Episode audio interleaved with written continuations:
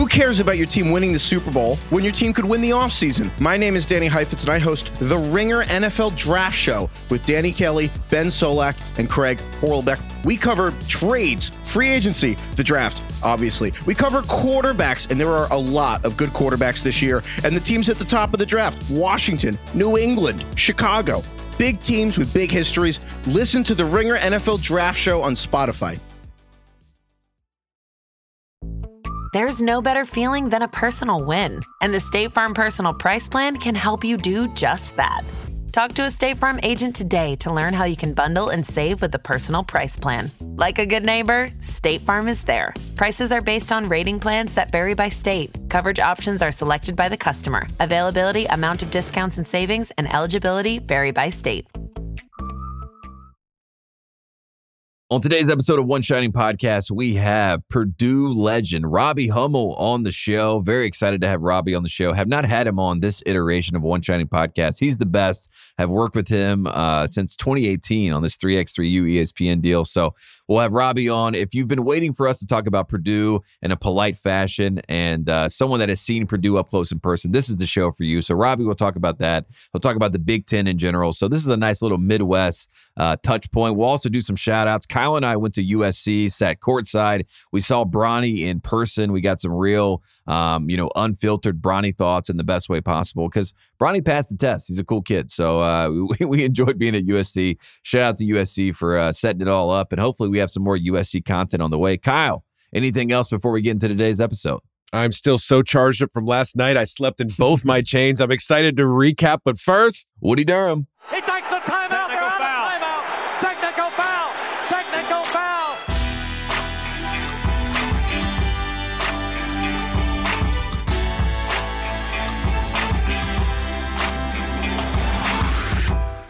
Welcome back to One Shining Podcast. It is Friday morning, and joining us now is a 2019 world champion, a Purdue legend, and the best color commentator in college basketball right now. He is Robbie Hummel. Robbie, great to see you, man. Good to see you too, Tate. Uh, how are you doing?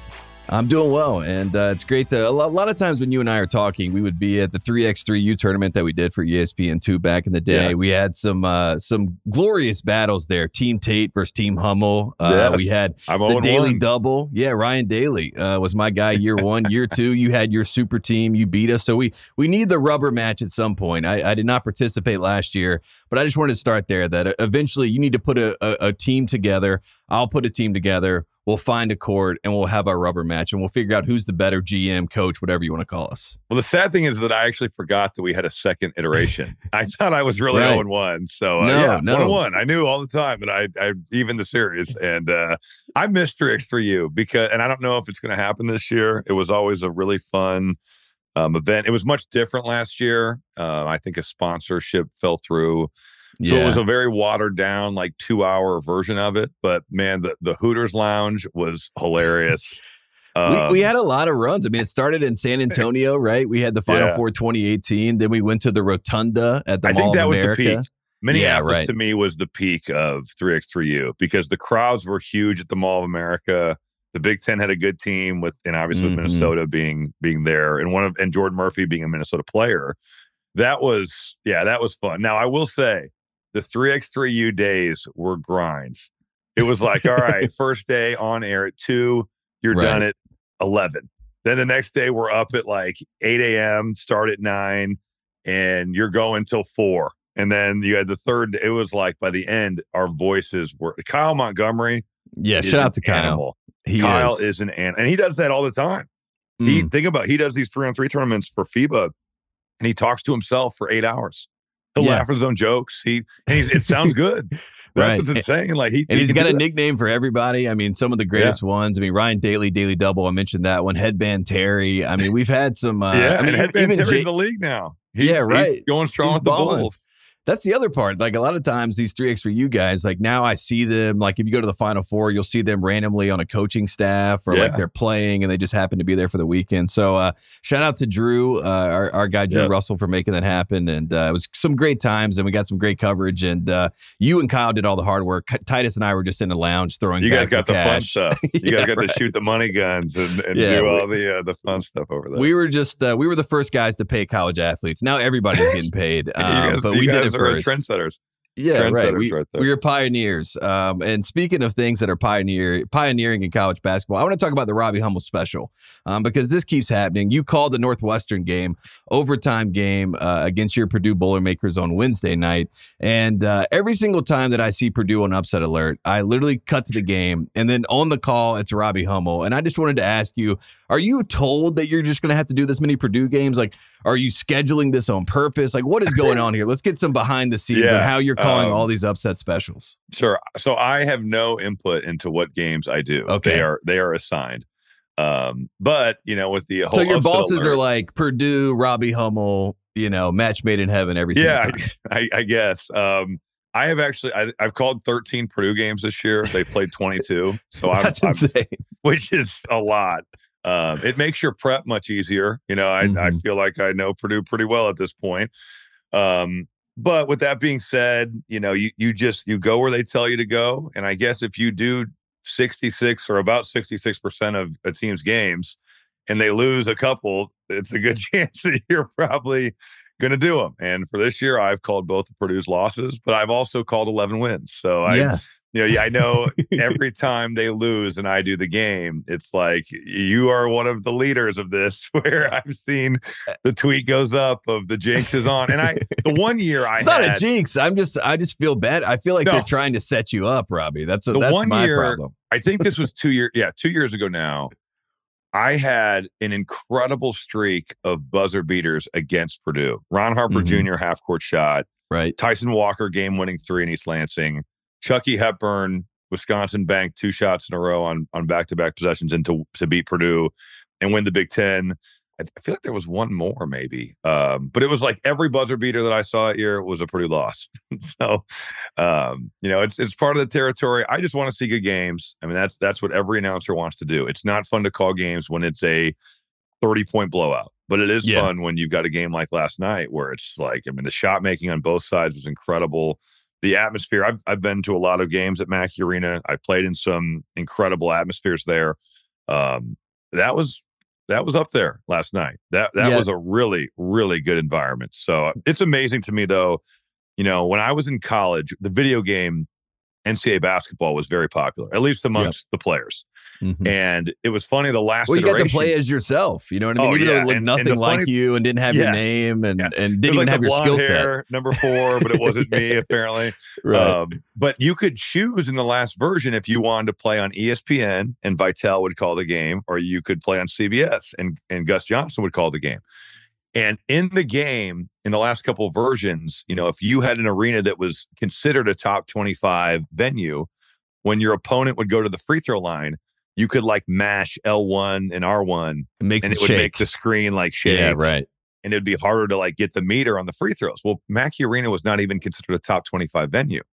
And t- and we were always like, well, that's kind of an oversight because we have played here and I've played at other places and I I think that for the big games it's pretty good. But now it's amazing how much it's changed because I think Mackey Arena is only second to Allen Fieldhouse. And I Hmm. think that it's the second best atmosphere in college hoops. And it's it's amazing. You know, their Christmas break games, sellouts. And the students aren't there. They sell out every game. The uh the way that they do the music and the in-game stuff and the entertainment, it, it's unbelievable. It really is. It- it's become a beast in itself. And it helps when your team is really good and Purdue's really good. But um I, I'm I'm so impressed with how far that place has come, even though it was really, really good for big games before. and it's really really nice like if you go into Mackey like the chairs the seats like everything is is five stars i mean titus joked on our show back in the day that the bathrooms were incredible right i mean Mackey uh, has a sounds lot like of a Titus uh, ve- compliment to yeah yeah right but it, but it's true like i went there and i was like he's not wrong these are, these are some great bathrooms and then when we were there isaac haas was just walking around you know i mean painter's got a great culture of guys Yeah. that just want to be around the program obviously the fans love it and i feel like lance jones doing the sandstorm dance is kind of like the uh the thing that everyone points to this year to be like see the the Purdue atmosphere is electric it's fun it's it's kind of like got just good vibes for college basketball so uh, Lance Jones and the fans there are are making Mackey special so it is good to see and I feel like it's more national than it ever was before Yeah, it totally is. It totally is. And, and Lance Jones, the the dance is that's pretty funny.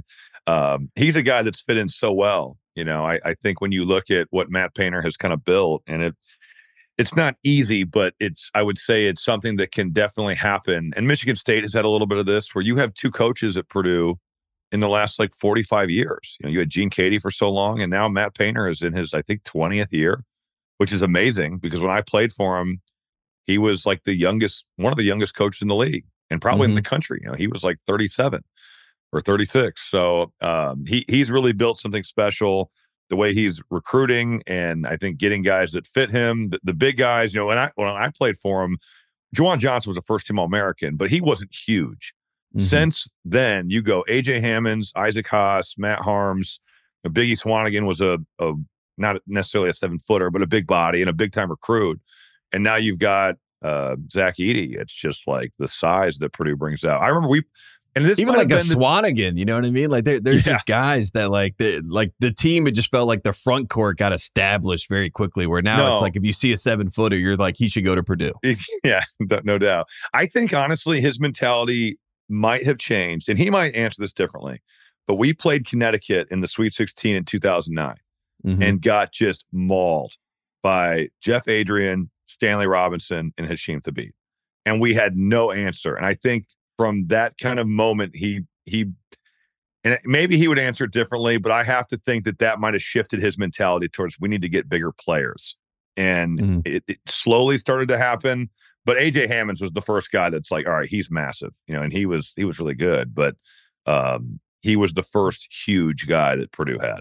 Let's talk about the huge guy on this team because Zach Edey um, has been a talking point, and I feel like Northwestern weirdly is kind of the litmus test of this Purdue team this year. They go to Northwestern, they lose that game. Uh, I'm tweeting about you being jinxed or cursed or whatever you want to call it, and then this time around, Northwestern comes to Mackey. We go to overtime. Um, there is a lot of conversation about Edey and the fouls, but it is because he puts so much rim pressure on you that you yeah. have to have enough fouls to deal with him. Um, how impressive is it to see Edey? Even the footwork of Edey, I think, has been the the real impressive thing this season. But to see him evolve and be better from last year to this year, and you obviously have seen it in person, calling 13 games.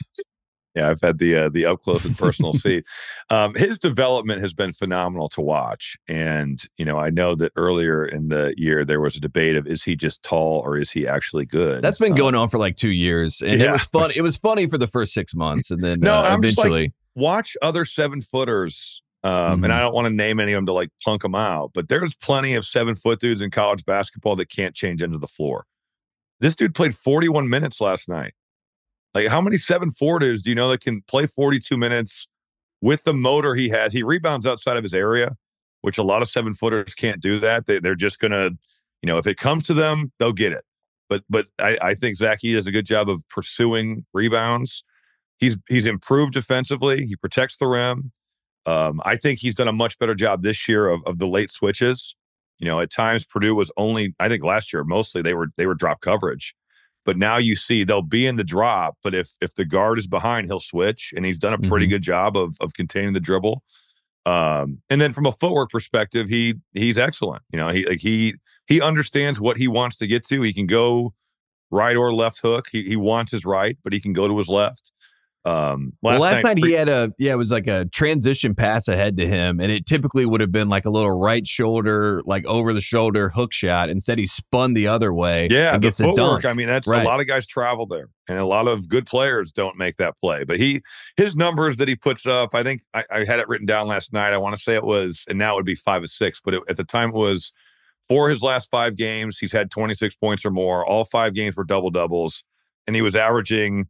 I think 27 and, and almost 15 rebounds. Mm. Like, you know, to say he's just big, I've seen a lot of big guys that average one and zero or like three and two, you know, like this dude. I, and look, I probably, I had 30 points one time in college. I had 30 and 10 one time. And I felt like I was, it was the game of my life. He does that all the time, you know? Mm. So I, I think that when you see somebody do something like this, and we talked about Jordan Murphy earlier, which is that's a blast from the past name. His rebounding got normalized. You know, he'd get 18 rebounds. People are like, well, he, he does that. He averages 15 a game. Edey goes for 30 and 10. It's what he does, you know, like mm-hmm. that's, and that's to say he's not a good player, he's just big. There's a lot of big guys that don't average 30 and 10. You know, like yeah, absolutely. And, and Edey is a, a special case, but I do think there's another player on this team that's not getting talked about enough. And after the game last night, Matt Painter took time to quote Bobby Knight and talk about him. That's Braden Smith. Uh, he's not in the top 10 for the Cousy Award. Um, a lot of people upset about this, but Braden Smith has taken this Purdue team, in my opinion, to the next level with his play and, and Yeah. has kind of got them in a conversation where now you can see the path to a Final Four, path to a national championship. And then, like I said, Painter after the game said basketball is watched by millions and understood by few. Um, and he was referencing Braden Smith. What have you seen from Smith up close and in person, and how much uh, has he evolved in his game? Because we always talk about Edey, we always talk about you know even Lance Jones. Now I feel like it's a lot of conversation, but Smith I think is the real difference maker. Yeah. You know, career high 16 assists last night. He he was fabulous. And uh, you know, Braden Smith, I think what made last night possible is the fact that from the jump of this season, from the Samford game on, he has looked for his own offense. And a lot of teams play drop coverage against Purdue because of Edey, and he has just torched it. You know, he, he's mm-hmm. got a good pull-up jumper. He can make pull-up threes. He's an excellent passer, obviously. But I, I think the fact that he's looked for his own has been huge for him because now you look at the way Northwestern guarded him last night. Those bigs were up and they're they're trying to take away that pull up. Well, now you've got opportunities because you've got two on the ball, and yeah, you've got to get it out of there. But if you can get the ball out of there, you're going to have some real opportunities to make plays for other people. So I, I thought that I, I agree with you. And look at the way that he got the ball to Edey late in the game in overtime last night. It wasn't Mhm. necessarily just straight up post ups. It was pick and roll. They Mhm. they were getting pick and roll baskets. And I, I think that their guard play, you know, Braden Smith's a big part of that. Fletcher Loyer's a big part of that. And I think Fletcher's consistency, you know, at times he, he gives 27 to Arizona, he gives 27 to Tennessee. But the two games prior to Northwestern, he's averaging like, you know, I think he had averaging seven points and he's three of 11. So he hasn't been maybe as consistent, but he's still capable. Um, and he made a big shot last night. Uh, you mentioned Lance Jones, but I, I think Braden Smith's improvement is I'm I'm 100 percent with you. That's why they can win the national title this year. Are we, or do we think that they, because they were freshmen last year, and I feel like that was the knock going into the tournament. It's like you really think a freshman backcourt, even though they do have the National Player of the Year, is going to be able to win in March because we know it's about the guard play. They get a little bit shocked to the system going up against FDU. Edey still has a good game in that game, but they don't get to the free, line, free throw line as much. Um, the guards were getting in, picking up full court. Do we think that like maybe the the tenacity, the toughness of the backcourt has improved enough where that's not as much of a concern? I do think Lance Jones helps with that as well. Like Yeah, it's better yeah. than Brandon Newman was last year. Yes, he he is definitely better at handling the basketball as a secondary ball handler, and I, I think Purdue for the most part this year has done a really nice job against the press. At times, I would not have said that last year. Mhm. Um, and Lance is a big part of that. I think Braden and Fletcher a, a year stronger, a year more experienced. You know, the, the freshman deal is really hard because you're going through something that you've never gone through from a physical exertion standpoint, trying to handle that type of load and being a starting point guard and running a team. That's that's exhausting. And I thought that maybe they hit a bit of a wall. And then the way that they played against Fairleigh Dickinson, they're they can't make a three. They turn the basketball over like crazy um, and they weren't able to to take advantage on the glass, and that's kind of been the recipe. Those three things are are a pretty good litmus test of does Purdue win the game. And I thought maybe even that Rutgers win was was impressive, and I think Braden Smith won them that game um, alongside Zach Edey because they they did those three things. They turned it over, they shot it like crap, and and they they got out rebounded. So. Um, I do think this team is is much more equipped to handle a deep run this year, and they've played them and UConn to me have separated themselves as the two best teams in college basketball.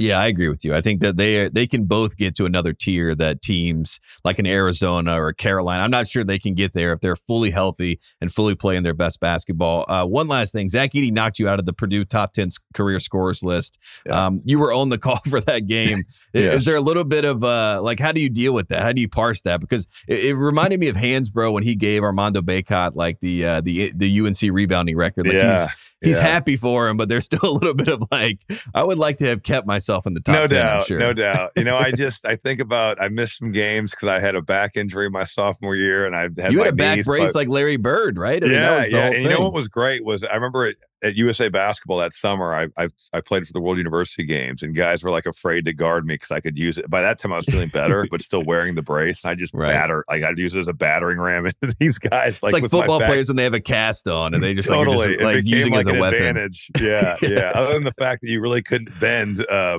much, but yeah, it, it it became a weapon almost. Um, yeah, it's.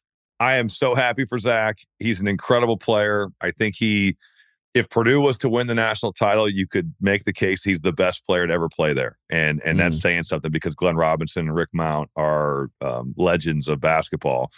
Um, but yeah, you don't want to get knocked out of the top 10. If you get knocked from like eighth to ninth, that doesn't hurt. But when you're like, man, I'm now outside the top 10 in scoring, that hurts the soul. Um, but you just got to tell yourself, like, dude, this guy's a generational player, and not just at Purdue, but he's he's going to be national player of the year back to back years.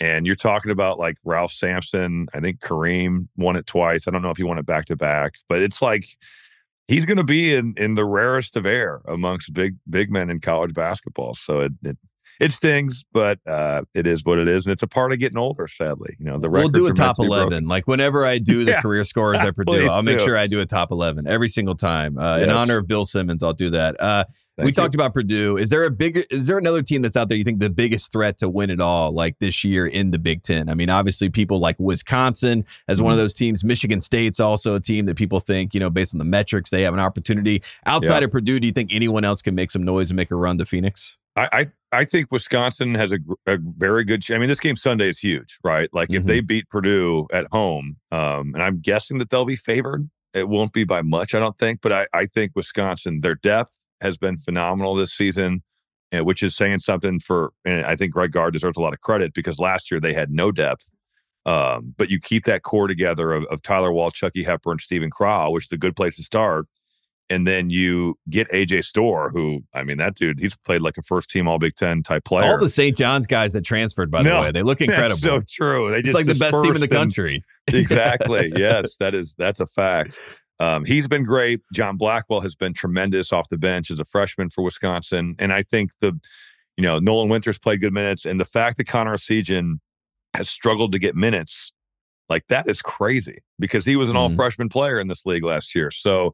I think Wisconsin certainly um, could could win the league, and I I really like their team. I think defensively, Greg Gard would like to see them defend a little bit better. They are like barely in the top 40, I think, in terms of defensive efficiency. But their offense is is tremendous. And they don't play at a crazy pace, but they score a lot of points.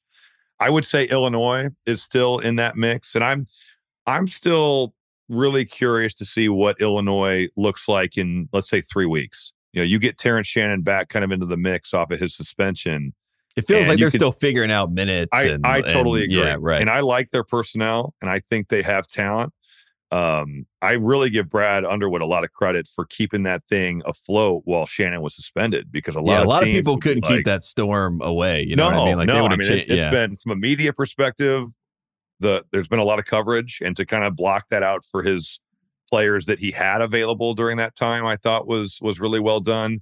And then just the way they played, you know, they they played Purdue tough at Mackey without Shannon, and then I think they went three and one uh, without him. So. I, I like their team. I think that they have to get back, and maybe the Ohio State game was some signs of life from that perspective. And with that being said, Ohio State seems like a team that's spiraling and spiraling quickly. Those are the three teams I think, or yeah, outside of Purdue, those are the two teams I think can can still win the Big Ten. Um, as for the NCAA tournament, I think Wisconsin can be a second weekend team, and Illinois, I would say the jury's out. Depending if if they play the way that they did prior to the Shannon suspension, I think they could make the Final Four. Yeah, But right. The question would be, can they get back to that to that level? Yeah, let's talk about the most concerning. Those are the good teams. Let's talk about the most concerning situations in the Big Ten. Uh, and I'll, I'll mean, let you. I'll let take a you. Well, I'll let you pick which one uh, you want to focus in on. I'll give you three options. You got Indiana, um, which Yeah. you know Mike Woodson's getting a lot of heat. You know he gets a Mhm. three guard lineup, um, and everyone's you know jumping up and down saying he finally figured it out. Uh, you got Michigan with Juwan Howard. He's letting Phil Martelli coach special games, and you know there's a lot going on there. And then you got Ohio State, which it feels like we have the seven year syndrome going on with Chris Holtmann, where Yeah. the fan base, even if even if he's done good stuff, they just feel like they want something new. So, which is the most concerning situation right now out of those three, in your opinion? I, I think it has to be Michigan. I mean, they're they're seven and fourteen. This is a crazy step. They've won three games since November twenty fourth. Think about that. Like, And they were great at the start of the year. You were kind of no, like Michigan after the St. right. John game, I was like, Dug McDaniel is nice, and he he Mhm. has had a, a, a good year minus the suspension, and he's gotten a little bit inefficient, I guess, as we've gotten into conference play. Um, but he started out the year so well. Their defense is awful. Um, defensively, they are an awful team. They can score. You know, I think at Michigan State the other night they shot like sixty five percent from the field in the first half, but they've just gotten slaughtered out of the half. They they have been so bad in second halves. I think with just the situation, you know, with, with when you have an alum coach the team, it can it's a really hard deal. You know, like when it doesn't go well, it's it's it can get really nasty. Because we think see it at Louisville, right? I mean, Kenny Payne. I mean, everyone's like, we want to Yeah. give him his credit for being a part of this national championship team that we love and adore. We want him to stay a part of the program, but also we want to win basketball games. Yeah, I know. And when it when it works, it's great. Like for Matt Mhm. Painter, it's been a great thing at Purdue. Um, there's been other guys who have coached their their alma maters, and it's worked. But uh, for Michigan right now, it is a it's been a strange season. The Dug McDaniel suspension for only road games. Think about this. This dude in the last three home games has taken like 47 field goals. So he's taken like almost what almost 14 shots a game yeah. his usage is like sky high. He's taken a quarter of Michigan shots in the game. They basically have played. two different teams. Like They when they're at home, They they have have, to like play the a Doug totally different McDaniel. way. Yeah, right. They It's and it's like, well, it's a road game, so we got to play through Olivier Nkamhoua and Terrence Williams pin downs, which we're not going to do when Dug has the Right. ball. Um, so that's very difficult. But defensively, they've been terrible. Their transition defense is bad, and you just you see how the fan base kind of it gets nasty, right? And it, I think it's got nasty at Michigan. I think it's gotten really nasty at Ohio State and Indiana. It, it's there has been some rumbles, I would say, from the fan base. Um, you mentioned kind of the the win against Iowa, where they've they've had to go kind of three guards, and they need shooting. I did the Illinois game; they made no threes, zero for six. Can you imagine that? Like Right. in the modern era, not First time in three and only 14 years. six? Yeah, that's, that's crazy. So the shooting is non-existent. Uh, they had to have that Iowa game, and they are so injured, uh, which I feel for Indiana. Like Xavier Johnson, I, I don't know. I haven't seen what the injury is, but it, I heard it did not look good. Um, and then I, I heard that Malik Reneau also rolled an ankle, or they Kel'el Ware's been out. They they are they're the walking wounded. Um, Ohio State is pretty concerning as well. The Mhm. the January uh, Right. slumps have not been good, and uh, I, I just hope that Chris Holtmann can kind of get this thing back on track because last year we saw it spiral out of control, and he just he could never. I- Well, I won't say never because he did have them playing better in the Big Ten tournament, but it was way too late. You know, you, you've Yeah. got to find a way to get this back on track, like Tuesday. So I, I feel like every year Ohio State just has one NBA guy that gets poached, and then they were planning on him to be a two year guy, and it Yeah. feels like the cycle just continues every single year. Sensabaugh was the guy last year, right? Sure. It's like every single year they have one guy like that where you're like, man, if they if they could just get him to stay, they would be really totally. tough. Malaki Branham is the, gr- the perfect example of that. Uh, Mhm. Now with Sensabaugh, unbelievable talent on offense. I think he was the worst defensive player in the Big Ten Conference last year, and this Right. is not a good defensive team for Ohio State again. So I, boy, he he just you know he'd have like the uh the the controller gets unplugged type plays where he's like in the corner and he's like watching the ball, and then his man is like literally at the basket scoring. He he was he was bad, but he could score that thing, and that's why he's in the NBA now because he because he could score that thing. And all the scouts were at the Carolina game at MSG last year. That was the one time they watched him, and they were like, "Okay, this guy, this He guy's going to the NBA, right?" And then, and then the rest out. is history. FanDuel's putting the ball in your court for the rest of the college basketball season because right now new customers get $200 in bonus bets with any winning $5 bet. That's 200 bucks if your bet wins. Um, it is going to be a slammed weekend of college basketball. Obviously, North Carolina taking on Duke, but a lot of top matchups, a lot of good games. If you want to take a swing on Rick Pitino, who's our number one character in the OSP universe, maybe you decide that you want to bet money line, hit it big. Rick Pitino, St. John's with the win over UConn. I wouldn't do it because it would be a stretch, but I like people that swing for the fences, and you can do that this weekend on FanDuel. Bet on college basketball with a wide range of bet types, including quick bets, same game parlays, tons of props, and more. So visit fanduel.com slash OSP and make your first bet a layup. Must be 21 or older in President Select States. Gambling problem, call 1-800-GAMBLER or visit theringer.com slash RG. $10 first deposit required. Bonus issued as non-withdrawable bonus bets that expire seven days after receipt. See terms at sportsbook.fanduel.com. Uh, a, a, few more things around college basketball I want to hit before I let you go, Robbie. The flagrant one phenomenon this season. Yeah. Um, you know, we've seen the strangest probably was the Hunter Dickinson. That's the one we all remember, uh, you know, yep. against TCU, where they stop a fast break to go review a flagrant one, and then it changes possession, and totally. it, it, just felt like it threw the whole game out of whack. What do we do about this? And is there a quick fix? Because it does seem like it's uh, every single game, this can be a conversation point. Yeah, Illinois fans will be thrilled that this is being brought up because there was a uh, a flagrant one on Terrence Shannon that uh, mm-hmm. I I still don't honestly think it was a it should be a flagrant flagrant. It's gotten to the point where any contact to the head is auto flagrant one. And I don't I don't agree that that should be the rule. You know, I think that we need to look at that in, in the offseason. And I have come down, I've thought about this a lot. And I thought in the Providence game, there was a flagrant that just ruined the game. That's a mm-hmm. great basketball game. And we're watching before Illinois, Indiana at the table, and they call a flagrant on something that is this, it's like the softest flagrant one I've ever seen and it, ends up being a seven point play for Providence, and the game's over. You know, so in the Illinois game, there was a play. Terrence Shannon gets a fast break. He takes off from well outside the lane, and Ty Berry jumps up, tries to block his shot, misses, hits him in the head, kind of throws him off balance. Shannon tries to dunk the basketball, throws it in the bottom of the rim. Now, with, with between the Berry contact and the contact that Shannon makes with the rim, he he goes down really hard, hits his face on the floor, He's down for a period of time. Is there contact to the head? Yes. With the rules the way that they are, it's an auto flagrant one. But to me, Ty Berry trying to block his shot and missing is different than Ty Berry winding up and smoking him in the head. Mm-hmm. Like he's trying to make a basketball play. So I, I've thought about this and I would love to hear the officials' perspective and even officiating coordinators' perspectives on this. I think the writing that they have already is it excessive? Is it unnecessary?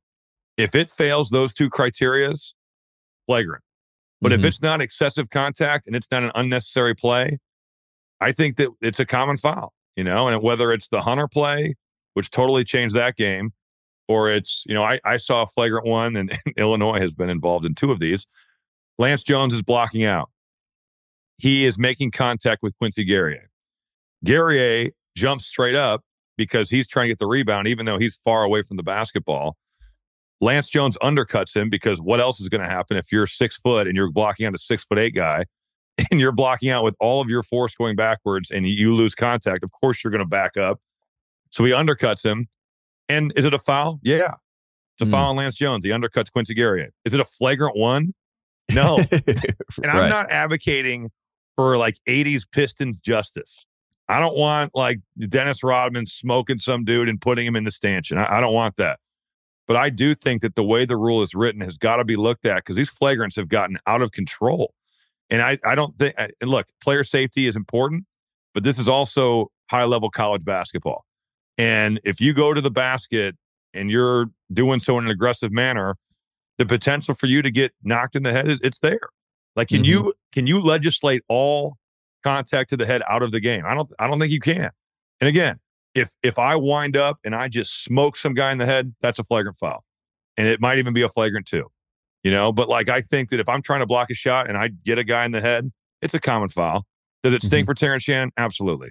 It, it, it's not like I'm you're not happy that he gets knocked in the head. But I I do think that we've we've got to look at this and I think that the the language has got to change so that we can, you know, not ruin some of these games with flagrants. Yeah, it's kind of similar to targeting in football, right? Where no doubt. if a guy if a great, guy's great intent is just to make a, a play on the ball itself, but a guy ducks his head down and then they make contact and then he gets a targeting, now he's out for the entire game. Yeah. It just doesn't feel like it's it's done in a judicial way. It just right. feels the like punishment is not fitting the crime. And there's some right. targetings where you're like, that dude should be ejected. Yeah, right. Maybe for the next game. Like, like you yeah, and like you said, if I catch a pass, and I'm literally ducking down, and I would have hit this dude in the chest, but because this guy lowers his head and I hit him in, in the in the helmet, you should eject the guy for that. I right. now that brings subjectivity into it. You know, that means our officials have to be able to make more, I guess, decisions in the moment. And in football, you've got the booth. Now, Well, how's it work in college football? They they have a replay booth, but the official on the field is making the call. Is I think correct? it's uh they they call it and then they review it to make sure, and So then there's a- sometimes there's they'll an review official-. Right, Is there an official up top in the booth that's that's making the decision? that's supposed to and he be. I think with the- all of them, they're making a decision. Like there's Gotcha. one So guy it's a joint. yeah, it, it Gotcha, goes all the way to the top. Yeah, I, and you're look, you're putting more of an onus on the refs, but I I'm sick of watching these flagrant ones that are like common fouls change games. Mm. I'm sick of refs being able to change games. I feel like in college basketball and the NBA has a little bit of this too, but I you never have in a time I felt like known the officials' names and, and what they do like we do now. Like TV I don't know, like Teddy, the Big Ten, Te- Teddy Valentine has been, you know, Right. He's Karl. Hess was a guy back in the day in the ACC yeah, that everybody knew. I mean, there was Right. a lot of refs even when I played that were like famous too, and Mm-hmm. it's it's kind of a part of. I feel like, well, even in the NBA, like I think about when I was a kid, everyone was like, Hue Hollins hates the Bulls. Right, you know, right. like so it There's always one or two, but I feel like now that they have like brands, you know, like Jeffrey Anderson high knees. You know what I mean? Like they're like these that's guys. true.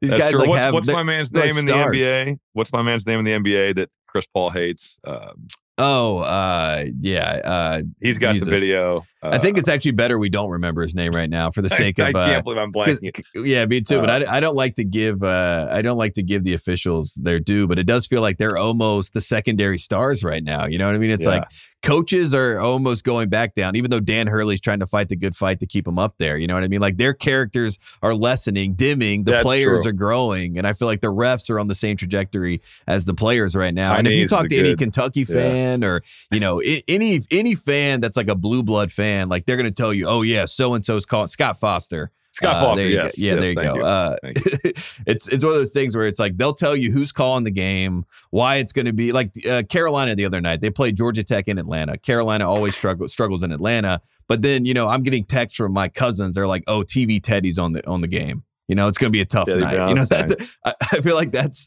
that's the world we live in, like to an extreme, maybe in college basketball now. I Like, I, say, I feel though, like I I- know I way too much. I played in Teddy Valentine ref games, and I from talking to a lot of the coaches in the Big Ten. Now I don't know now because he's been he's been out of the Big Ten for a couple years, but a lot of the coaches really liked Teddy Valentine because they felt like as a game caller he got the majority of the calls right, and he was not afraid on the road to make a call in favor of Oh, the road team. No, no, no. He was- He he- he, he did not loves to that. make the call for the road. Whereas, team. like I, I felt like Jim Burr was a great example. Do you remember Jim Burr? yeah, yeah, yeah. He was a ref in the Big East, the Big Ten. He might have done some ACC too.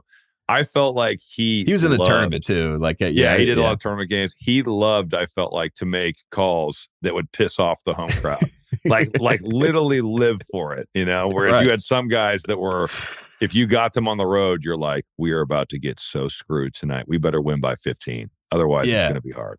My favorite thing about T- Teddy Valentine, we were at the Maui Invitational 2020, no fans in the building. Uh, Ziaire Williams, now playing on the Grizzlies, plays Mm. for Stanford. He's a five star freshman. He has this beautiful, like, turnaround little jumper he hits, and TV Teddy's running down. And Titus and I are sitting right there, and he says, like, I'm going to get this kid, basically. Like, he, he's like, I'm going to humble this freshman five star that thinks he's the shit.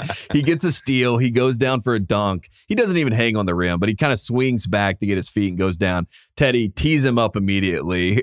like, you know what I mean? Would never happen to any other player.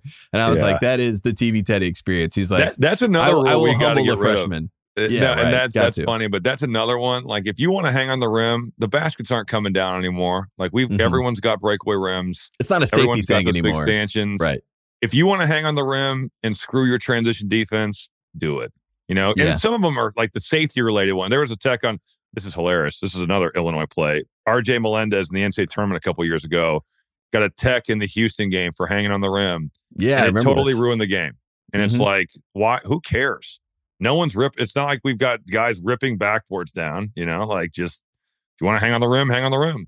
What What about the coaches box? I feel like this when I was a kid Yeah. growing up. I mean, this was a technical foul that happened all the time, right? Mm-hmm. Gary Williams. I can re- vividly remember Gary Williams like red in the face, running out of the coaches box, and Yeah. getting teed up in Chapel Hill. Now you got Shaka Smart playing defense on the So Ar- court. Archie Uh, Miller too. Archie Miller, yeah, yeah, he's got some some help defense going on. Like, ha, when do we start to address that issue? I mean, because I mean Hurley, I mean he's the number one coach right now. He's all on the court. I mean that's just kind of what it is. I mean, I, I don't understand why the officials would allow that. I think that that's an easy fix. You call a couple, you call a couple of them, and I would think they'd stop. But it's gotten out of control. Some of the photos are, are truly hilarious of where these yeah, guys. are. no, it's it's the it's the one thing the coaches have this season where I feel like somehow we forgot that there is technically a coach's box. I know that it got extended, but um, it is fascinating. Uh, two more things for you, Robbie. One, what's the number one arena anthem right now? You're in all these, uh, you're calling all these games. I feel like swag surf is everywhere. Yeah, and Um, that's that's an awesome. That came out when I was actually in Belgrade, Serbia, playing for the uh, World Wow. University Games team, and I was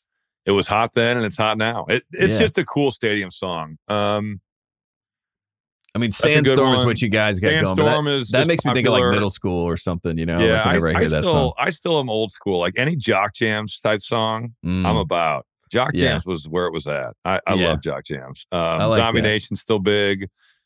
The sad thing is, is I'm getting to the point where, and Jace Howard from Michigan, yes, this is hilarious. Uh, I was at the Michigan Michigan State game, and Jace Howard was controlling their boombox while they were stretching. He goes, "Robbie, what song do you want?" And I'm like, "Oh boy, I gotta, I gotta seem Yeah. like I'm not the biggest loser ever."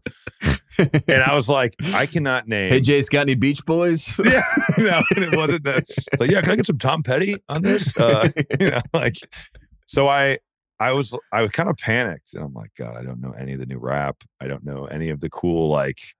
Ten you years ago, you could have just said Lil Wayne and then just I- let them fill in the blanks. Yeah. So I was like, you got any Wiz Khalifa? like, like, yeah, I got you. And that's what I, I could have just been like, yo, Dr. Dre, Snoop Dogg, Yeah. you know, like right. that would have been fine. Lil Wayne would have been good, and I everyone loved Lil Wayne when, when we were in school. But it it really hit me like, dude, you are old. Like you Mhm. don't know any of the the current pop culture music. You can't. It, it's just pathetic. So I got to be better. I got to start like getting up on some of this new school stuff. So if it happens again, I could be like, you know, th- play some DaBaby or play play some Kodak.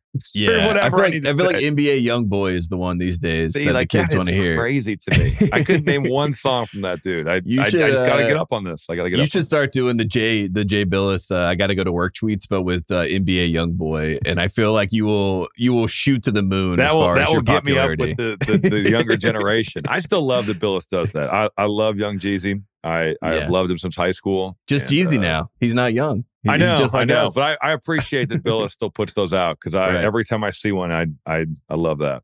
Yeah. Uh, one thing I wanted to ask you, Jay Williams was in a high chair at the Georgia Tech game. He does the same job as you, obviously, color commentating, and he's sitting in a high chair. Um, he says it's for back reasons. Uh, you had a back brace, so you have back problems. Yes, But the reason I'm asking you about this, one is, has that ever been presented to you? Like, do you want to sit in a high chair for your back? And two, he was listening to the Carolina huddle, and we're about three days away from the Carolina Duke game, and I think he was trying to get insider information. I'm do you think this is an inside job? Because he did Oh, say he wanted to This- play at Carolina if he This is wasn't at Duke. this is all reverse jinx stuff. You know, you what I mean? think This that is- he was just oh, setting the table? Like, Of I'm course, saying but- this so I could. Before the game, he said Carolina's the best team he's seen in person in the country. I mean, that is like the ultimate. Like that's something I would do about Duke leading into a game to try to to try to just sway them them the other way. break yeah, them down. exactly. Yeah. That's uh. But has anyone ever offered you a high chair? Have you ever seen this before? Because So I, it's I like the Phil Jackson throne type thing. exact. It's the Phil Jackson seat. Exactly. My question would be like, does he travel it in? Because I, I these places don't just have like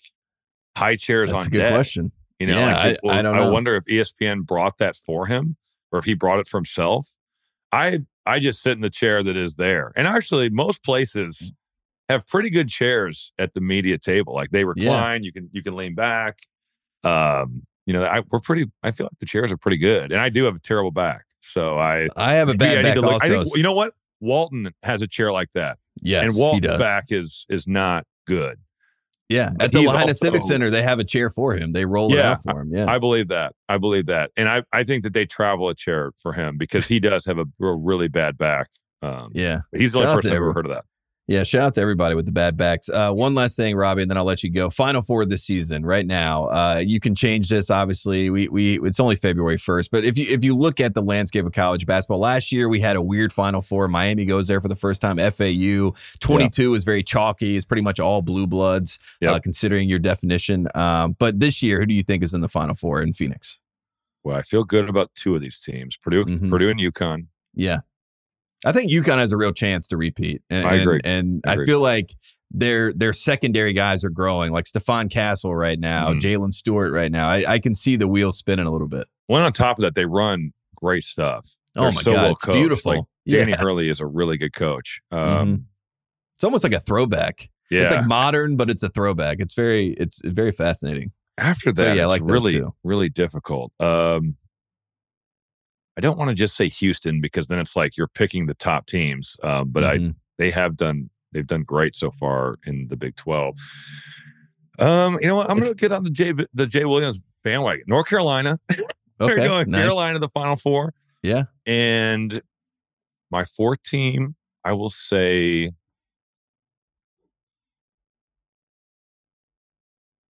What do you think about Auburn? I think Auburn uh, Let's is go Auburn. fascinating. Auburn, Yeah. Purdue, Connecticut, UNC. That'd be a great Final Four. Phoenix is a great Final Four location. Hey, any city that's warm, I'm about. so right. like, and Indianapolis is great, but you need to luck out on the weather. You need Yeah. the weather to be good, um, and it's hit, it's hit or miss there. But if we could have like New Orleans, Mm. Vegas, Houston's warm, but it's very spread out. But I, I Houston's fun not a good. I, I'm not a. I'm not a Houston fan. I, But I, do like love Phoenix- the weather, and I got to play Blue Yeah. Jack National, Oh, uh, that's which was which was sweet. Tigers course. Um, but if we could have a rotation of like New Orleans, Vegas, I like Indy, but you got to get lucky. Um, Mhm. What do you think about Atlanta? Atlanta's kind Oh. of spread out too. I like But it Atlanta, good but it's city. like it's like you're in Buckhead, or you know what I mean. yeah. You're kind of just like you're, you're in like separate little Houston is, too. pockets. You're kind yeah. of far from from places. But I, I think any warm weather city, I, I'm with it. Minneapolis was tough. It was like 10 degrees. it was Yeah, so we- cold. We went there in uh January to film all that promo stuff for the 3x3U and it was during That's the right. polar vortex and I got the flu shooting outside and I think that was that, that's when I thought it was over for me Did you get some workers' comp there? I got nothing. I, when You we took off from the airport, like when the plane took off to Los Angeles, like one single tear, like no Sean Marino, just went down my face because I was like, I cannot wait to get Man, out of this cold I weather. lived in Minneapolis for two years with the Timberwolves, and it Right. was so cold in the wintertime. And it was but people like- were great, by the way. Like I No, actually they're so love nice. the people, People of Minneapolis. Yeah, they're they're the nicest people I've ever met. Uh, let's play golf at the Final Four, Robbie. That that's Let's my last it. thing yeah, to say to you. we got Yeah. plenty of good options out there. I'll, I'll bring the sticks, and we can we can do it. Let- Let's do it. Uh, excited for the Final Four, Robbie. Where can we find all your work so people can stay tuned in? And uh, what's your next game? Like, what next game do you have on the schedule? Is it a Purdue game? I'm No, guessing. no, no. I have a break. Purdue is on CBS this Sunday, so I will not Good. be doing the game. Um, I've got uh, Michigan State, Maryland on FS1 on Saturday, and I am doing Illinois and Nebraska on BTN on Sunday.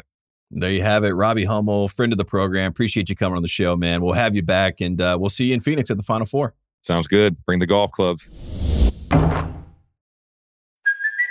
Hey, it's Kaley Cuoco for Priceline. Ready to go to your happy place for a happy price? Well, why didn't you say so? Just download the Priceline app right now and save up to 60% on hotels. So, whether it's Cousin Kevin's Kazoo concert in Kansas City, go Kevin, or Becky's Bachelorette Bash in Bermuda, you never have to miss a trip ever again. So, download the Priceline app today. Your savings are waiting. Go to your happy place for a happy price. Go to your happy price, Priceline. There you have it, Robbie Hummel, our guy. Uh, appreciate him coming on the show. We'll have Robbie back. We have uh, we have had lots of years with Robbie Hummel. I have heard a lot of stories about KG back in the day. He's got great NBA stories, great college basketball experience, and uh, he is a part of the Purdue journey this year for redemption to win a national championship. So if you've been listening to this show and you've been mad, you're like, "Where's our Big Ten talk? I need to hear about the Midwest."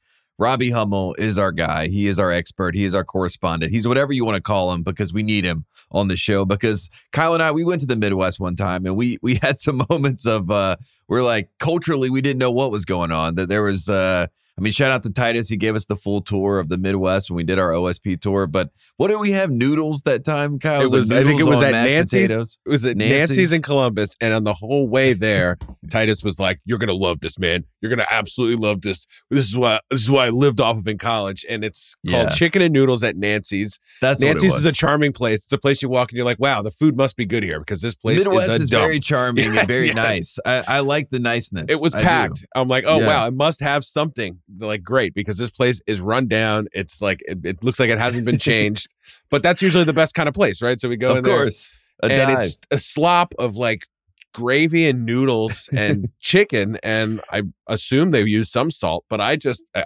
I I couldn't hide it. I it was a it was a massive like it comes by like the pound. It was like this massive like two pound. it was so much plate. that And I didn't Titus even know how like- to. I didn't know how to start. It was like mush. It, it Yes. looked like yeah, like uh, something you would get like when you were on Even a little to, like, parsley it- flakes on top would have done something for me, just to like you know brighten it up a little bit. I don't want to sound like David Chang here, but uh, I don't know. Titus Yeah. was going going hard, and he just he was so hurt. I was like, I got to be honest, dude. I hate this, and I'll eat a lot of stuff. I think Like, that's I what he turned on. I think that's what he turned on us. He's like, uh, these guys don't get it. Uh, he was like, and that's when I decided to leave the ringer. yeah, he's like, I'm out. These guys, these, guys don't understand Uh, good food. If Uh, I could, if I could, I would have taken it back because I don't think he's ever looked at me quite the same. We got back Right. to a good place, but I think I really shouldn't have said that out loud.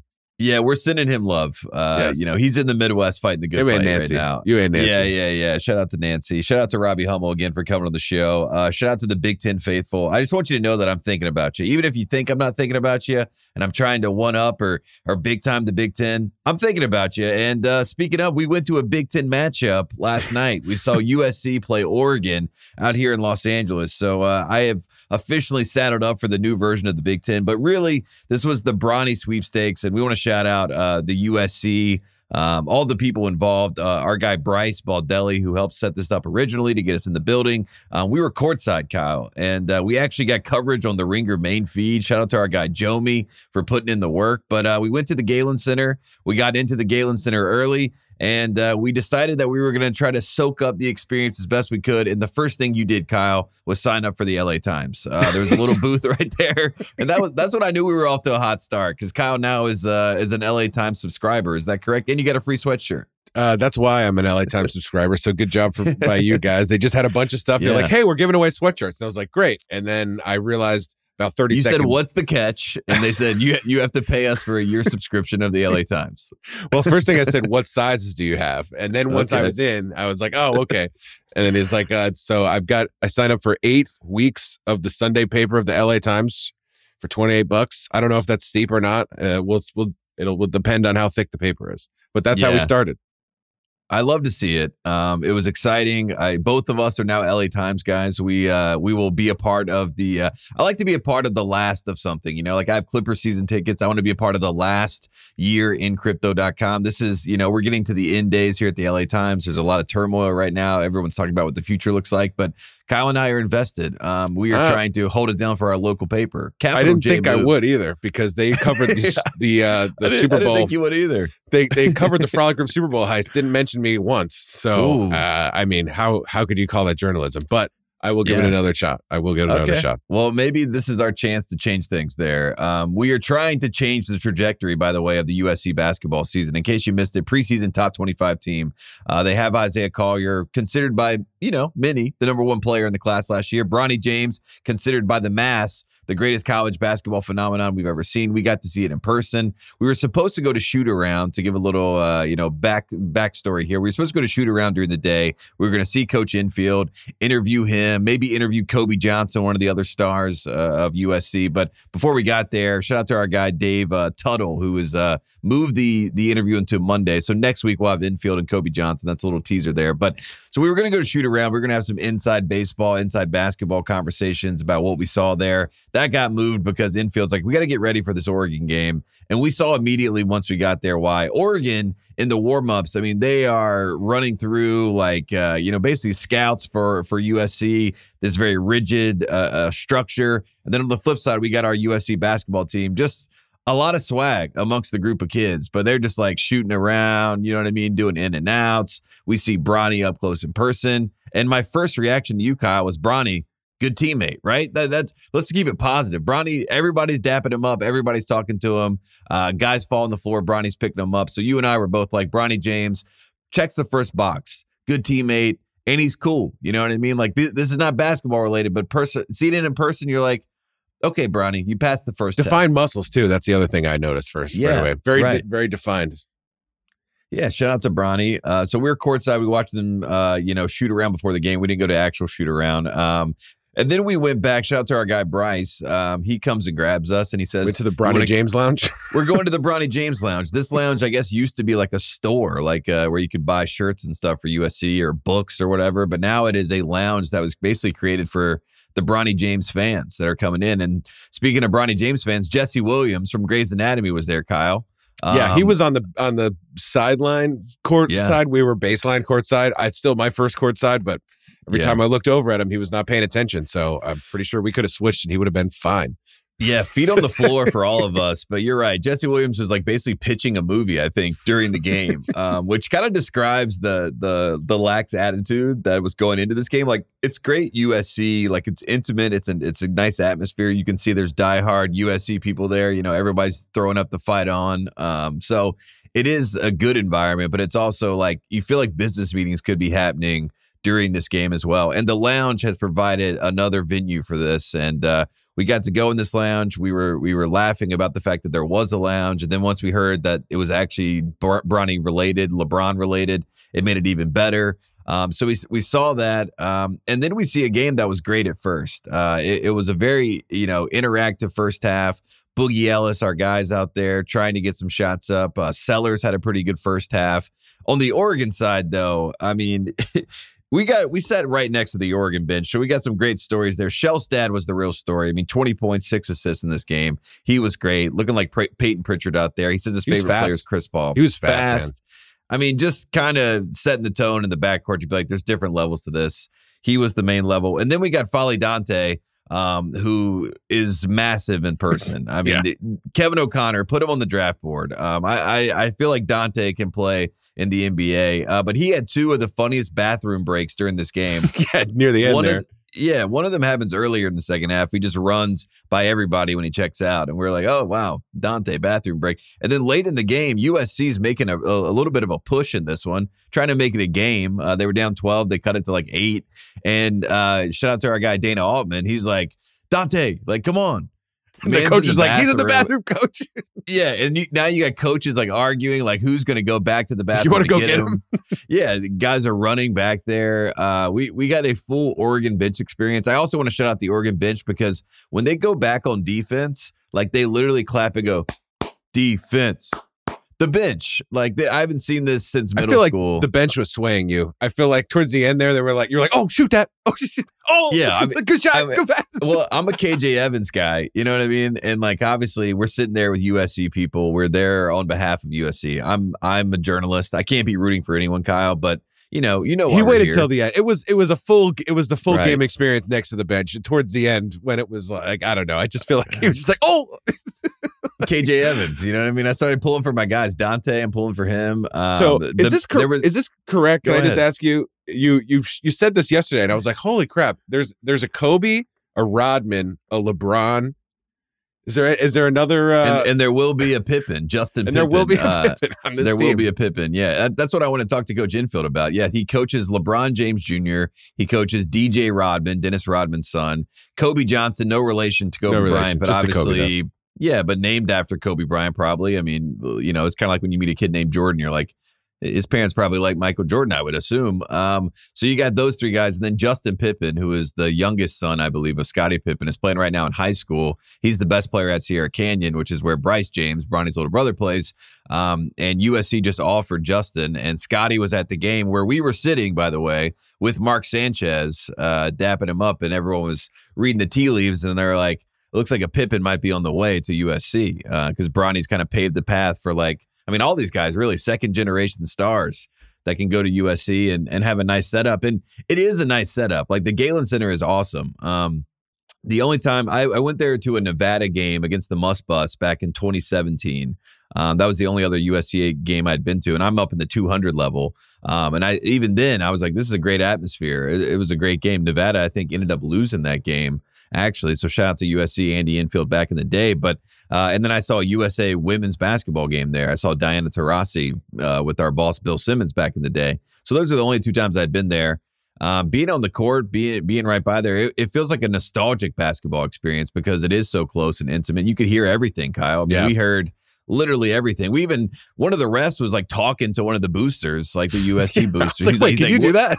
yeah, he's like, what can we do to get some help here? And the ref's like, ah, you know, we'll see, we'll figure it out. I'll talk to you, I'll talk to you out back. Um, so it was, uh, it was cool in that sense, and uh, I don't know what what the ceiling is uh, for the season for USC. I don't think they can really change the trajectory, um, but they are interesting. And I was even saying to you, like when Bronny's on the court, even if you know, they're losing the game, it is fascinating to watch him on every possession, you know, because it does feel like he's Feels getting bigger. analyzed Yeah. in that way. Yeah, right. Everything he does. I mean, he had two threes in this game. But the high and the highlights will look good. Like if you look at the highlights of Bronny James last night, you're like, he Some had two big steals. Yeah, right. He had two step back threes. You're like, damn, Bronny looks like an NBA. Like LeBron's going to see the cut up highlights sent to him from Klutch, and he's going to be like, "Damn, Br- Bronny went off. Like this, this is a big game for Bronny." Um, and I and I I love to see it in person. And like I said, the worst thing that could happen for Bronny is for him to like be disassociated, to look like he doesn't care, to look like he's kind of above it all, a la Ben Simmons at LSU. That's what Ben looked like the entire time. Literally didn't want to be there. Bronny's the opposite. So he's always looking he- for passes, like to make passes. As soon as he gets the well, he's not like I'm taking this one. Like Nah. it never was. he plays hard. He likes his team. Uh, they like him. I, I feel like USC. I mean, obviously, the only hope now is the the Pac-12 tournament. They can make a run. I'm not saying it's out of the question. Uh, UCLA is another team though to keep an eye on. They're getting hot right now. They, they seem like they're figuring it out. So the Pac-12 tournament could be a lot of fun. Last one ever, and uh, maybe USC, UCLA are some dark horses because they do have some talent. Isaiah Collier, by the way, who's you know the biggest name on this uh, on this team, full gray outfit, the grout fit, and uh, walking around, chilling, cheering, involved, invested. That was the encouraging part. Like as as much people will talk about USC and how things went off the rails this season. Despite that, the team seems like they're healthy and they like each other. Which when you lose, it's hard to be that way. So th- that was like uh, an up close and personal body language doctor here, college basketball edition. USC still likes each other. I, I mean, and maybe maybe winning doesn't matter that much in Los Angeles. You know what I mean? I think the vibes are high. I tell you Uh, what, the- the, vibes are high because I walked into the bathroom at halftime. Bunch of Michigan manager or a bunch of uh, Oregon managers talking shit about somebody who I could only assume was on the staff. I don't know. I won't say names. I was just in and out of there, but uh, Oh, yeah. I don't think those vibes are coming from you USC at all. I feel like the bathroom is where you really get the tea. You know what I mean? We saw it at the Wooden Awards, Zach Edey in the bathroom looking over the stall. I was like, what the, what's going on? Uh, you have your, you came back and you were like, you know, insert name. You're like, who is this guy? And then you were just yelling the name. You know what I mean? see For- if anyone for- would look at me because we were right by the for- Oregon bench. for the sake of anonymity, let's just say the name was Todd. Kyle would Sure. just literally the huddle as their break would be like Todd, hey Todd, and then wait to see if anyone would would turn around and look. Uh, no one did, and it, and it it got to the point where I think the Todd may have been someone high up. I mean, I, yeah, but I might have been a short a short name for someone high up. Yeah, right. I don't know. It could have it could have been something there. Um, we we shared that with some of our USC people as if we had some intel. They, they did not use that uh, at any level, but we were trying our best. You know what I mean? I We were- googled the staff today and I couldn't find anyone uh, with that name, unless except for the one that we're thinking of that could be a variation. yeah, Um, I think it's a was that. variation. It's and okay. then my last point was I'll say Andy Enfield, sharp dressed man. That was really nice to see. Yeah. Suit. Love to see the suit. Um, I think the suit is it sets the tone. Mick Cronin's wearing the suit as well at UCLA. So the LA coaches get it. Um, shout out to my guy Hubert Davis. He's rocking the suit. I feel like if you're gonna go the suit though, Hubert's doing like suit and like collared shirt, kind of like more casual suit. No tie. I, I like the full tie. I, I feel like if you're gonna go suit, go full suit. You know what I mean? Like agree. don't go halfway in. Um, and don't and skip Andy on the shoes either. The, Yeah. Andy's shoes are on point. Andy's shoes were on point. Dana Altman, um, he's coaching hard though. This Oregon team is good. Also, we forgot to mention we buried the lead. Big Wave Billy uh, Oh, in the building. Bill Walton Just standing He- up. standing up, calling the game. Like that, it's incredible stuff. Like this man is literally standing up so he can see, and he's calling the game. And uh, shout out to my mom and dad. They're watching the game to see us uh, on the TV screen. My girlfriend uh, watching as well. They're all texting me what Big Wave Billy was saying. He said the Pac-12 should have seven bids, Kyle, in the NCAA tournament, and that Joe Lunardi is a nut. Uh, which these are two things that this program will stand by. We are on Big Wave Billy's side. Uh, we stand with him. Um, so it was great to see him in the building. Uh, Dave Pasch as well. It was a very Pac-12 night. Uh, it just felt like it meant more in the Pac-12. Uh, now it'll be a Big Ten night next year. So um, a lot to notice, a, a lot to see. Also, want to shout out Jomi, our social producer at the Ringer. He It was a there great with hang. us. Great hang. It was He's my first real hang with him. He was, he was Yeah, he's good, and uh, he got noticed. He got shouted out first. Uh, you know, First you and I, we yeah, we come in there Like Midnight Boys, right? us. Yeah, right. The, the, the USA booster who ended up talking to the ref is like, "Yo, are you Joby from uh, the Ringerverse?" And shout out to Jomi. I mean, uh, shout out to the ringer also. We, It we was so uh, it was so off putting that you you never do this too. It was so it wasn't off putting. It was just like we were shocked that like you know it wasn't we were we weren't the first people. It was like it was right away, and he was like, "What do you guys do? You work for the Ringer?" And I'm like, "Yeah, yeah, you know." And he's he's like, Yeah. "Yeah, I do one shining podcast, and also you know me and him used to work for Bill Simmons." He's like, "Oh, cool," and he just Yeah, he's like, never- he's like, never you never say that. Yeah, you never yeah. say Bill Simmons, and and you were just like, "This guy's gonna know me." yeah, I was like, I, I have to check here to see what's going on. This guy's like, I don't even know who Bill Simmons is. He was like, He's but I like, do "Yeah, know but the, the Ringer- Ringerverse. Yeah, the Midnight Boys. Come on, like, Yeah, yeah, you're I right. not Come know on. the Midnight Boy. It was great. Uh, And uh, yeah, Jomi's a good hang. The USC in general, like you know, I've been to USC, I've been to Pauley Pavilion, but like it was it was low key but cool. You know what I mean? That's the USC basketball experience. Also, uh, Co- cousin Sal was in the building with his kids uh, randomly to go. You know, Archie, his oldest, is at Oregon, uh, but he brought uh, you know Harriso, uh, you know, young Harrison, who's Harry's favorite. I love Harrison so much, and I think it was Harrison's baseball team that was uh that was there and they were sitting in the 200 level so sal was mad at us that we were sitting courtside he was like what what is happening here He didn't even come Uh, see us at halftime. No he I, don't, I think he left. I, I I think he saw where we were and he was so upset that he left. Um the only people in the 200 section was harrison's baseball team and cousin sal but they were there um standing strong so we love to see that. And then uh producer jack uh, from fanduel tv jack wilson his wife works at usc so it was a lot of uh Two frolic group guys came too. Also, yeah, right. We got Pat Lewis and Troy. Uh, shout out to Troy in the building uh, from Michigan State. I think he was scouting for the Big Ten. Um, I, that, that that was my read on the situation. He was getting ready for next year. But uh, yeah, we had a lot of allies, friends of the program in the Yeah. building. Um, I felt safe. I felt safe. I felt secure, and uh, hopefully we can do it again. KOC told me he needs to go to a USC game to to do some in person scouting for the big board. So maybe we run it back at some point. We'll figure that out. But uh, I, I just wanted to say thank you to USC. Thank you to uh, you know Connor Nevins, our ringer editor, for helping uh, facilitate the situation. And uh, shout out to we got on the main page, Kyle. This show, we're we're uh, we're an indie show. You know what I mean? We're having fun out here. We're, We haven't can been on say the main page want. since like 2019, buddy. This is great. Yeah. Yeah. I'm I'm still waiting for it to be on the website that, that it exists again. Um, but we'll see. We'll see if we get there. I, it's one step. It's one step in the right direction. Um, shout out to everybody that was involved. Also, shout out to the rewatchables. By the way, they're on their live tour. Um, they're going all over these cold weather places. They were in Philly last night. Shout out to Chris Ryan being back in Philly. That's cool to see. Um, they did Chicago, DC. Um, so yeah, the rewatchables crew is out there, and also shout out to our our boss, Bill Simmons. Uh, you know what's going on. Larry David. I, I just finished the Larry David podcast. That was great. Um, that was one of the first things Bill said to me, like early on when I first started working with him. I was talking about like the BS report and like people who listened, and you know, he was like, "You know, someone who listens." I was like, "Who?" He's like, "Larry David." And I was like, "What?" Like Larry David? He's like big sports fan, and uh, so the fact that you get LD on the show and he was like so excited to be on it, it was great. Especially because he's a guy who you know the show is supposed to be him and there's a lot of truth in his jest and you're like he seems like a guy who doesn't really like anything he could just yeah take it or leave it whatever it is and it's like he likes the bill simmons podcast that's that's a win that's a win of all wins really Yeah, I loved it. I loved it so much. And uh, if you haven't listened to the episode, go listen to it. Uh, if you haven't ever listened to the Super Dave uh, Bob Einstein Against All Odds that uh, that he did years ago, um, that was one of the funniest shows I've ever done in my entire life. And I I didn't do anything but sit there and laugh. And then at the end of the episode, Bill's like, "Tate, do you have anything to ask Super Dave?" And I was like, "Do you still have the hat?" He was like, "What kind of dumb question is that? What? what who is this guy?"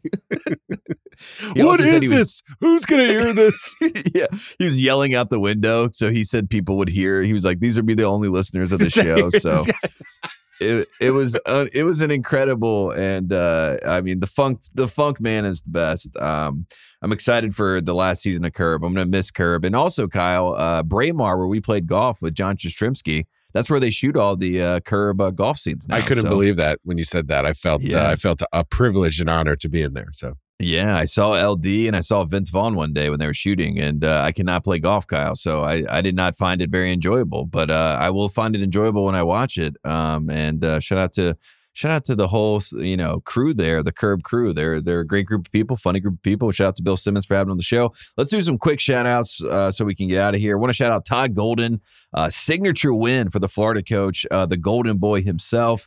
Um, coach Cal is up three. He decides not to foul.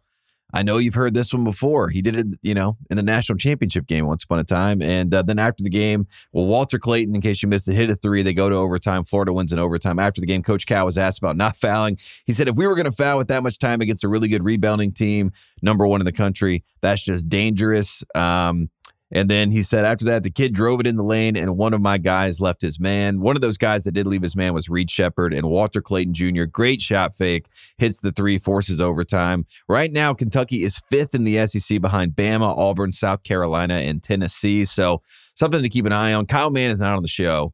Um, so I will save some of the Kentucky talk for when he's back on the show on Monday.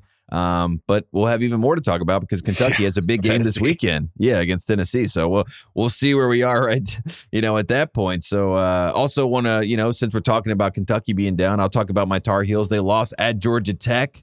Um, this is Georgia Tech's first win against an AP top three team since 2004, 2005. Um, shout out to Damon Stoudemire. Mighty Mouse beat Duke this year at home, beats Carolina at home. Only two coaches to do that in their first year Sidney Lowe at State, Kevin Keatts at State. And we both know Kevin Keatts is a winner. So Damon Stoudemire, love to see that. No call late in this game. RJ Davis, uh, much disputed, much discussed. But at this point, Carolina's 10 and 20 in Atlanta um, over their last 30 games. So it is not a good place for them to go. I, it makes me think, Kyle, that North Carolina should not go to the SEC um, because they need to stop going to Georgia to play basketball games or football games for that matter. So um, it was a tough loss. We got Carolina Duke this weekend. Uh, we'll talk about that a little bit, but I want to keep running through these shout outs. I want to shout out Boise State. They ended the New Mexico Magic at the pit. They handed the New Mexico Nepos their first home loss of the season. Um, so thoughts and prayers with New Mexico and, uh, you know, Coach Pitino because – that was a tough loss. Uh, to get people up to speed, 15 days ago, Memphis was the number 10 team in the country. Um, that was 15 days ago, maybe 17 days ago at this point. But when I wrote this note down, it was 15 days ago at that time. So if you haven't kept up with college basketball for 15 days, Kyle, you're talking to your friends. You're like Penny Hardaway, coach of the year, David Jones, like dark horse, wooden player of the year. Um, they have now lost four games in a row to teams ranked 100 or 100 or higher in KenPom. Um, and KenPom has taken a victory lap. He says that Memphis has been frauds the entire time. That's what his numbers have been telling him. Um, so Penny Hardaway, Memphis, they they have a, a, Jordan Brown problem. He comes back, they lose four games. It was supposed to be Na- Nae'Qwan Tomlin and Jordan Brown were going to you know help the, this situation, but it has not been the case. So. Uh, we're we're we're keeping eyes uh, on Penny Hardaway right now. Uh, shout out to the Ole Miss manager that was mopping the floor. He got a standing ovation for his efforts. Uh, he dropped the mop and went and got another towel. I mean, I love dedication. I love effort. Uh, I love when people have a sense of urgency. You know what I mean? Especially in these jobs. We even saw with the managers rebounding for USC a sense of urgency, sense of purpose. You know, that's what these managers do. And uh, the Ole Miss manager deserves all the credit he's getting. So shout out to him. Um, Ron Baker called Michael Beasley him. Um, so uh, Michael Beasley yet again is being referred to as him. He says that, uh, and then Frank Martin, who coached Michael Beasley, coached him. Um, he responded to Ron Baker, obviously former Wichita State, Wichita State star, and he said, "I still can't believe that I couldn't convince you to come play at K State after him. Hope all is well." Um, Frank Martin, uh, really cool guy. I, I, met him at the Asheville Championship. We had like a little coaches dinner. You know, I got to talk to him and Rick Stansbury a little bit. Um, I love Frank Martin's philosophy. Went to the Final Four in 2017 with South Carolina. People don't give him enough credit for that. So uh, I thought that was a fun little moment on Twitter. Um, speaking of Twitter, Terrence Oglesby, our guy, um, he is fighting the good fight. He is out there talking about the Big 12 and their metrics and them gaming the game. And he is taking uh, shots from, from the Big 12, from the Big East, uh, for all the net believers out there. And I think he's 100% right in what he's saying. Uh, Fran Fraschilla, noted Big 12 defender, kind of gave a nice little like rundown of his thoughts on it. Like little bit here's both sides of the conversation. But I just wanted to say to Terrence, we're on your side. You're fighting the good the good fight. Um, I think he should be taking his anger out on the Big Ten, not the Big Twelve. You know, that's where the real battle is um, as far as the ACC and the Big Ten and the perception and the narrative. The Big 12 is not really the one, but they are gaming the game, so they deserve um, a little bit of a point out. Um, speaking of things being pointed out, Tyler Kolek, uh, Marquette star, said about Kyle Neptune, coach of Villanova, quote, they come out, they announced Kyle Neptune, and all their fans were booing. We looked at each other like, these fans lost confidence in him. Let's go at him. Let's take their confidence. That adds something to us. So um, Tyler Kolek this guy, he's he's a headline hunter himself. Um, I like shout this out to Hunter guy. Dickinson. I I like, like, this guy too, but he he he's honest, Kyle. In a world where everybody's like a PR He seems like trained, he might be a little bit more of a a jerk than I thought, and like maybe in a good way, but I, Yeah. maybe it's not in a good way too. I don't know.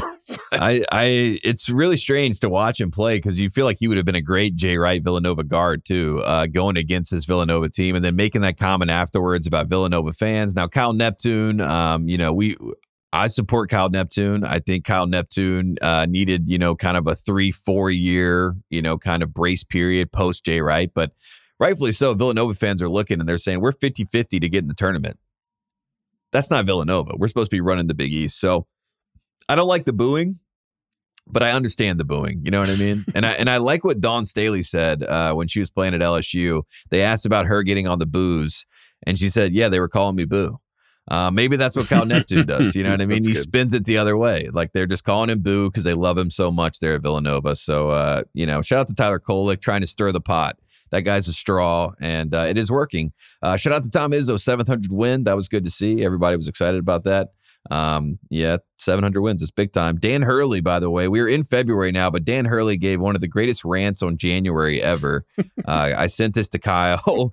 He says that he tweeted uh, once February 1st hit, uh, Rabbit Rabbit, by the way, to everybody out there. He said that he actually loves January now. So he is, uh, he started out hating January, but now uh, Dan Hurley some is a very January mean things guy. about January and January right. this and right. He's repenting uh, for his January hate. So um, I'm happy to see that. And Dan Hurley, talking about like an old school coach that manipulates the officials. Like this guy will get a technical early in a game, clap in the official's face, and then be like, "I own him." You know what I mean? Like that for the rest of the game. He's like, "I own this guy." It's it's a very throwback thing. I Can love just to see. it. say some of the comments that was actually pretty clever in the in that thing you had sent me on Twitter. They were basically insinuating like she was like a stripper at the local. yeah, right. now me and January we're on good terms. We're all settled up. Yeah. Like we can all have a good time again. She was pissing me off. Yeah, but yeah, we're all good now. We're all good. We're all settled.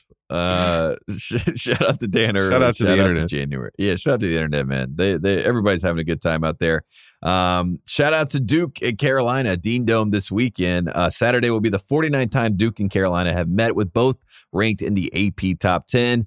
Not only is that 35 more than any other matchup, but the rivals split the previous 48 with an average score of 76.8 UNC to 76 for Duke. That's 24 Wow. wins for UNC, 24 wins for Duke. Um, Jay Bilas Still did the, the classic best. PTI. Yeah, it's the best. Jay Bilas hops on PTI. They ask him about college basketball. He talks about Caitlin Clark for the majority of it. And then Tony's like, Jay, what game are you watching this weekend? And Jay Bilas, I mean, play the hits. He was like, "It's Carolina Duke. It always delivers." And I and I needed to hear that because sometimes you start to waver. You know, I feel like I'm I'm out here just like on an island, you know, talking about Carolina Duke, and people are like, "Okay, we're over it. We're over it." But Jay Bilas on a national platform says this is what's happening. And then Dan Shulman, our guy, met him last year at the Maui Invitational. Said he was a fan of the show. Really nice guy. He tweeted, I love college basketball. I love the prep for the games. I love watching tape. I love the whole thing. I love it too, Dan. Uh, he said, but not going to lie, as much as I love all the games, I do. Duke UNC stands out. Can't wait for Saturday. Um, Jay Bilas, Dan Shulman uh, on the call in Chapel Hill. It's going to be a great game. Top 10 matchup, a top 10 tilt, as we like to say. Um, it's going to be great. So I'm excited to watch. I'll be watching and uh, trying to monitor my heart rate as much as I can. And uh, hopefully the heels show up and it's a good game. RJ Davis, you know, Kyle Filipowski, the top two guys in the ACC Player of the Year race based on the odds. Shout out to our guy, our friends at FanDuel. So it'll be a great game. Also, Saturday is the fourth time in AP poll history, first since 1994, we get three top 10 games in one regular season day. Um, shout out to Brian Ives, by the way, for all, for all these little notes. Our, our guy Brian Ives does research for ESPN, one of the best. But we got at four Eastern, we got number four Houston taking on number eight Kansas. We got number seven Duke taking on UNC, and then we got number five Tennessee versus Kentucky. So on Saturday, you could literally just put it on ESPN, uh, one o'clock our time, uh, four o'clock Eastern, and then just sit there and just let it wash over you like the best teams in college basketball. That is a murderer's row of six college basketball teams right there. Six of those teams should all be in the final four. But again, there's only four spots. So that's how good it's going to be on Saturday. Um, just stay on ESPN. We're going to be back on Monday with Kyle Mann. Also, the Pro Bowl is this weekend. Uh, if you want to watch some ridiculous stuff, it's like a field day atmosphere. So that's fun. Uh, but Saturday is all college basketball. Sunday, there's, there's a couple games as well. Kyle, do you have any shout outs before we get out of here? Uh, yes, I wanted to shout out. Yesterday, we were pretty, uh, we were enthralled with uh, Wisconsin, Nebraska. We uh, That's we were right. late back to halftime because uh, they were down to like the last like fifty six seconds, and it was like a one two point game. Nebraska came back and won that.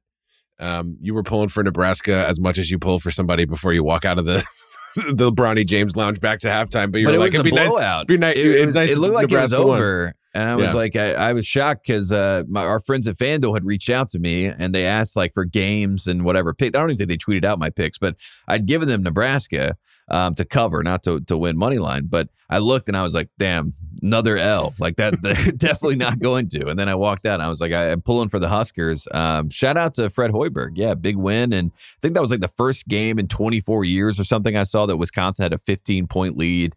It was a very Big Ten stat of the day, but uh, Nebraska uh, shucked that record out of the way and uh, got a big win. So yeah, that was great. We saw that at uh, at halftime at the USC game, so that was good. Okay, I only got two news things today. Apparently, it's Please. mid-season ad players. Even with the LA certain- Times subscription, you don't you don't have any more news. it doesn't show up till Sunday, dude. So Oh uh, my we'll god, see. you got to get the uh, digital version. You got to get. I guess the, uh, so. I don't think that. Yeah. I, I- maybe that comes with like a, a, a headband or something.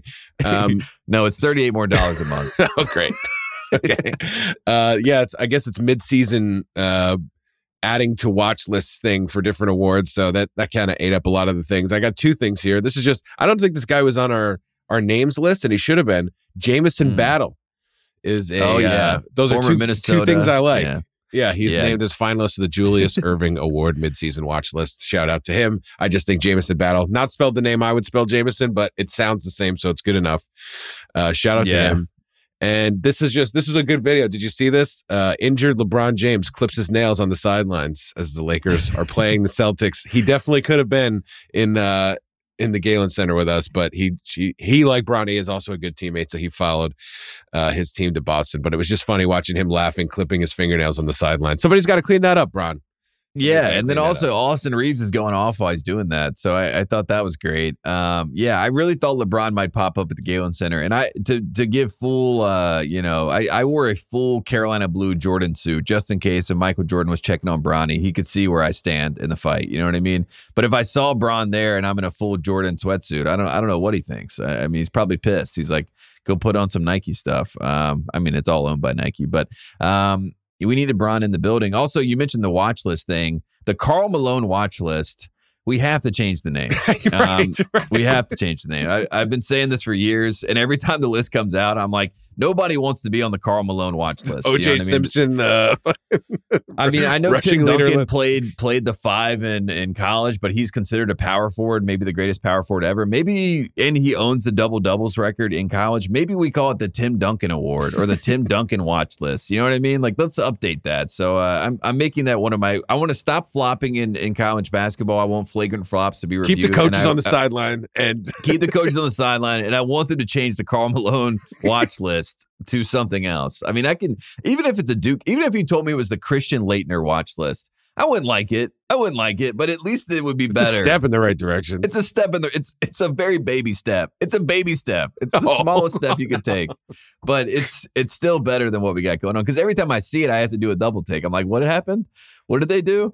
Um, instead of being like, oh yes, they're the best power forwards in college basketball. So um, yeah, that's my last shout out. Whoever is running that award for the best power forward in the country, let's rebrand. I love a. Re- I, I'm all about the brand and not the man. So let's let's rebrand. This is a branded award. It just has a name stuck to it. So um, let's change the man. That'll change the brand, and that'll be good. and shout out Rick Pitino. He's playing UConn this weekend, and I really, right. I know it's not going to happen. I know it's not going to happen, but I'm gonna watch with my gear on like it might happen because boy, what an upset would that be. Also, we got Marquette, Georgetown. Love some Big East basketball. Yeah, Biggie's basketball is great. It is great theater. It's great drama. It's great characters. And like you said, we had the beef with Hurley and Pitino, and Pitino talking about, you know, we're going to play this game, you know, in Queens next time. And then all the UConn fans be like, you're scared. You don't want us to take over MSG, you know, Storrs South, all this sort of stuff. Now it's Oh, going to where be are they a at? test. Where are they This at, actually? M- it's even- at MSG this year. Oh, It's so Rick, Rick didn't get the chance. I told He's you he was going to get steamrolled. He's saying for next year. He's he's Oh, like okay. trying to he's already trying to set it to be like I'm trying to disadvantage UConn against us because I know who the best is. The best is UConn. If you didn't, shout out to Sean Miller. If you didn't see Sean Miller's press conference uh, after Xavier just won their last game, where he talked about how he felt after UConn, it is desolate. I mean, the guy's basically like, I never thought I'd win a game again when I left UConn. I mean, it's the biggest compliment to Dan Hurley and UConn, but he was like, I didn't know how this team would respond. I thought the season could be over. Like that is what UConn is right now. They're a juggernaut, especially in their own conference, even though they haven't won it since 2006, um, which is crazy to say. So Rick Pitino knows what he's doing. It's going to be a great game. Maybe we get like a Pitino Hurley face to face confrontation. You know what I mean? It's like the I'm the Kanye 50, 50 Cent cover from 2007. You know what I mean? Sure. Like that's what we need. We need a face off. We need a face off between these two guys. Um, that'd be great for the Big East. But yeah, shout out to everybody that's tuning in. Appreciate USC again. Appreciate Robbie Hummel coming to the show. Uh, thanks to everybody for listening. Uh, shout out to all the USC basketball fans and faithful. Shout out to that guy that knew Jomi. Um, he was a great fan, a true USC guy. Um, we'll be back on Monday with Kyle Mann. And uh, next week, we're going to have some fun interviews, hopefully with Andy Enfield and Kobe Johnson. So we'll see you on Monday.